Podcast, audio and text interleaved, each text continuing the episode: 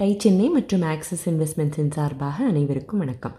ஒரு நிறுவனத்தோட பிராண்ட் தொடங்கிய ஆண்டர்பனரோட பர்சனல் பிராண்ட் இந்த ரெண்டும் எப்படி இருக்கணும்? இதில் எது அந்த ஆண்டர்பனரோட ஃபோக்கஸ் ஏரியாவாக இருக்கணும் அப்படின்னு யோசிச்சுக்கிட்டு இருந்தப்போ மனசில் ஏனோ ஒரு பிராண்டோட நினைவு வந்தது.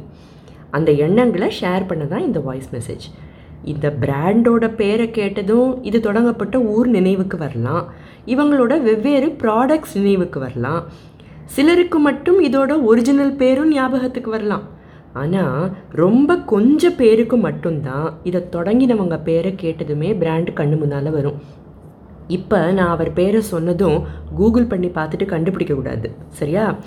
ஆயிரத்தி தொள்ளாயிரத்தி இருபதில் பரமேஸ்வரம் ஐயா கணப்பையமையா மற்றும் யஜ்யநாராயணமையா அப்படிங்கிற மூன்று சகோதரர்களும் உடுப்பிக்கு பக்கத்தில் இருக்கிற ஒரு குக்கிராமத்தை விட்டுட்டு வாழ்வாதாரம் தேடிக்கிட்டு பெங்களூருக்கு வந்தாங்களாம்.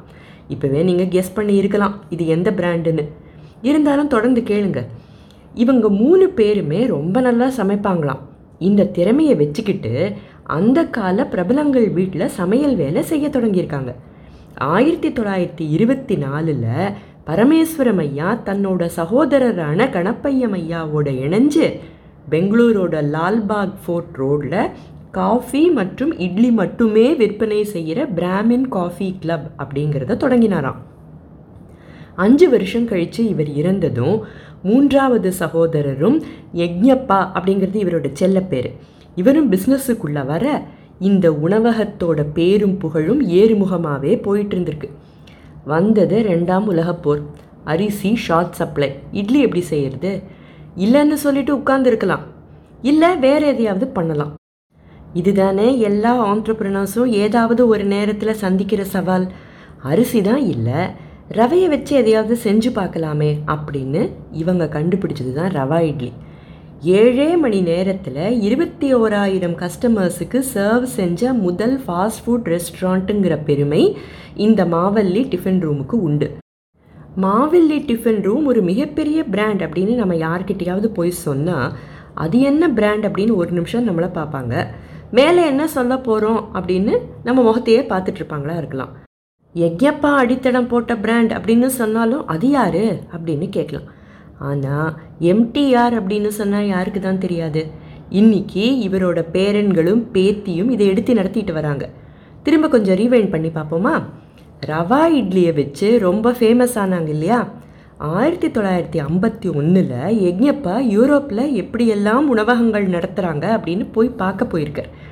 அங்கே இருக்கிற சுத்தம் ஒழுக்கம் பெஸ்ட் ப்ராக்டிசஸ் இவற்றையெல்லாம் பார்த்து செம இம்ப்ரெஸ் ஆகி இதை ஏன் நம்ம மாவெளி டிஃபன் ஹவுஸில் கொண்டு வரக்கூடாதுன்னு நினச்சி இங்கேயும் அதையெல்லாம் செயல்படுத்தியிருக்கேன் எந்த அளவுக்கு அப்படின்னா எந்த கஸ்டமர் வேணால் எப்போ வேணால் கிச்சனுக்குள்ளே போய் சுத்தபத்தமாக இருக்கா அப்படின்னு செக் பண்ணுற அளவுக்கு கஸ்டமர் ஃபோக்கஸ். கிச்சன் வழியாக கூட ரெஸ்டாரண்ட்டுக்குள்ளே வரலாங்கிற அளவுக்கு வசதி பண்ணி வச்சுருந்துருக்காருன்னா பாருங்கள் சமைக்க உபயோகிக்கும் பாத்திரங்கள் உணவருந்தும் தட்டுகள் ஸ்பூன்ஸ் டம்ளர் எல்லாவற்றையும் கிருமி இல்லாமல் இருக்க ஸ்டெர்லைஸ் செஞ்சாராம். ஆயிரத்தி தொள்ளாயிரத்தி அறுபத்தி எட்டில் யக்ஞப்பா இறந்ததும் எம்டிஆர் ஹரிஷ்சந்திரமையா மற்றும் சதானந்தமையா தலைமையில் செயல்பட தொடங்கிச்சு. இந்த பிராண்டு வளர்ந்த கதையோட தொடர்ச்சியை நாளைக்கு பார்க்கலாம் அதுக்கு முன்னால் இதிலிருந்து என்ன பாடம் அப்படின்னு யோசித்தப்போ ஒரு மூணு பாயிண்ட் ப்ரிடாமினண்ட்டாக மனசில் தோணுச்சு. முதல் பாயிண்ட் ஒரு நிறுவனத்தோட தொடக்கத்தில் வேணால் நிறுவனரோட பர்சனல் பிராண்ட் பெருசாக இருக்கலாம். ஆனால் ஒரு லெகசியை விட்டுட்டு போகணும்னா கவனம் காலப்போக்கில் அந்த நிறுவனத்தோட பிராண்டு பக்கம் திரும்பணும். இந்த பிராண்ட் தலைமுறைகள் தாண்டியும் நிலச்சி நிற்கணும்னா ஒரு பிரமாதமான கல்ச்சரை உருவாக்கணும். கஸ்டமர்ஸ் மனசில் இடம் பிடிக்கிற பிராண்டை உருவாக்கணும்னா பெருமைப்படக்கூடிய ஒரு கல்ச்சர் நிறுவனத்தில் இருக்கணும். அப்படி இருந்ததுனால தான் தனிமனித பிராண்டையும் மீறி ஒரு பெரிய பிராண்டாக எம்டிஆர்னால் உருவாக முடிஞ்சுது. ரெண்டாவது பிரச்சனைகள் வந்தால் எல்லாமே போச்சே அப்படின்னு நினச்சி முடங்கி போய் உட்காரலாம். இல்லை அது ஒரு சந்தர்ப்பமாக பயன்படுத்திக்கிட்டு புது வழிகளை கண்டுபிடிக்கலாம். எம்டிஆர் செஞ்சது ரவா இட்லி. மூணாவது எக்ஸலன்ஸ் அப்படிங்கிறது சாதாரணமாக நம்ம என்ன நினைக்கிறோமோ அதை வச்சு டிஃபைன் செய்வோமா இருக்கலாம். ஆனால் டிஃபைன் செய்ய வேண்டியது கஸ்டமர்களோட பார்வையில். நாம் நினைக்கிறது தான் சுத்தம்னு எம்டிஆர் நினச்சிருக்கலாம். ஆனால் எதுக்காக வாக்கின் கிச்சன் செஞ்சாங்க? இந்த மாதிரி கதைகள் நமக்கு சொல்லிக் கொடுக்குற பாடங்கள் ஏராளம்.